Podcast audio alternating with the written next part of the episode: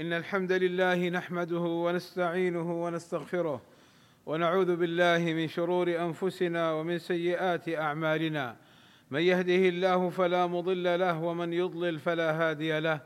وأشهد أن لا إله إلا الله وحده لا شريك له. وأشهد أن محمدا عبده ورسوله. يا أيها الذين آمنوا اتقوا الله حق تقاته ولا تموتن إلا وأنتم مسلمون. يا أيها الذين آمنوا اتقوا الله وقولوا قولا سديدا. يصلح لكم أعمالكم ويغفر لكم ذنوبكم. ومن يطع الله ورسوله فقد فاز فوزا عظيما.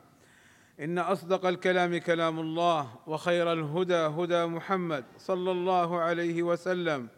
وشر الأمور محدثاتها وكل محدثة بدعة وكل بدعة ضلالة وكل ضلالة في النار. أما بعد فأوصيكم ونفسي بتقوى الله والتزود من العمل الصالح وتجنب المعاصي والسيئات.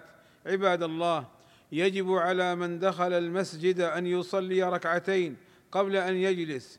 قال صلى الله عليه وسلم إذا دخل أحدكم المسجد فلا يجلس حتى يصلي ركعتين وإذا أقيمت الصلاة فالمشروع في حقه أن يدخل مع الجماعة.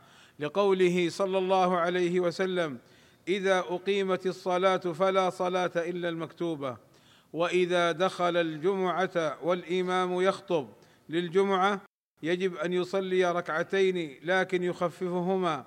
لقوله صلى الله عليه وسلم إذا جاء أحدكم يوم الجمعة والإمام يخطب فليركع ركعتين وليتجوز فيهما أي ليخففهما.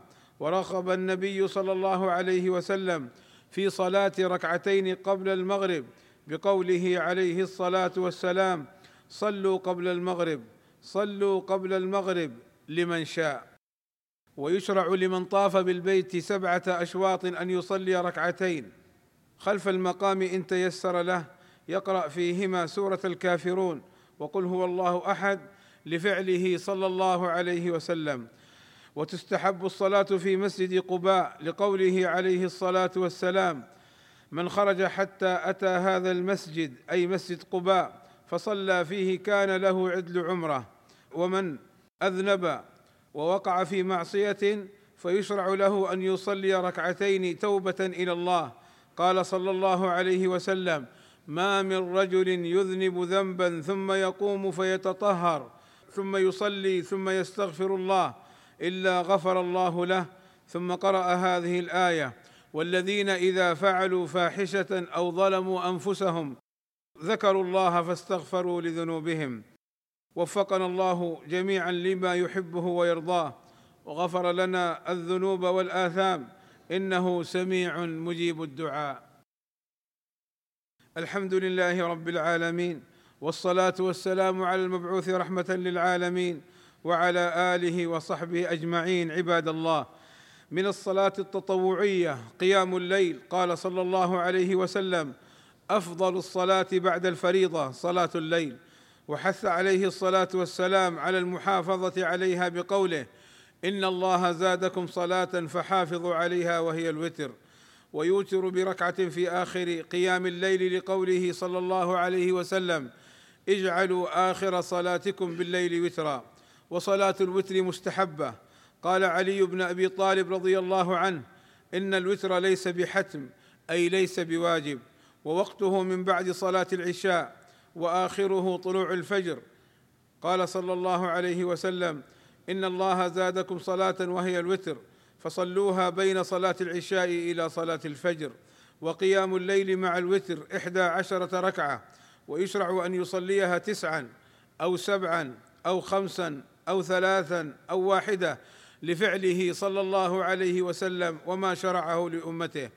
فاحرصوا عباد الله على الصلوات المفروضة والصلوات التطوعية فإن الله عز وجل يقول في الحديث القدسي وما تقرب إلي عبدي بشيء أحب إلي مما افترضته عليه وما يزال عبدي يتقرب إلي بالنوافل حتى أحبه عباد الله إن الله وملائكته يصلون على النبي يا أيها الذين آمنوا صلوا عليه وسلموا تسليما.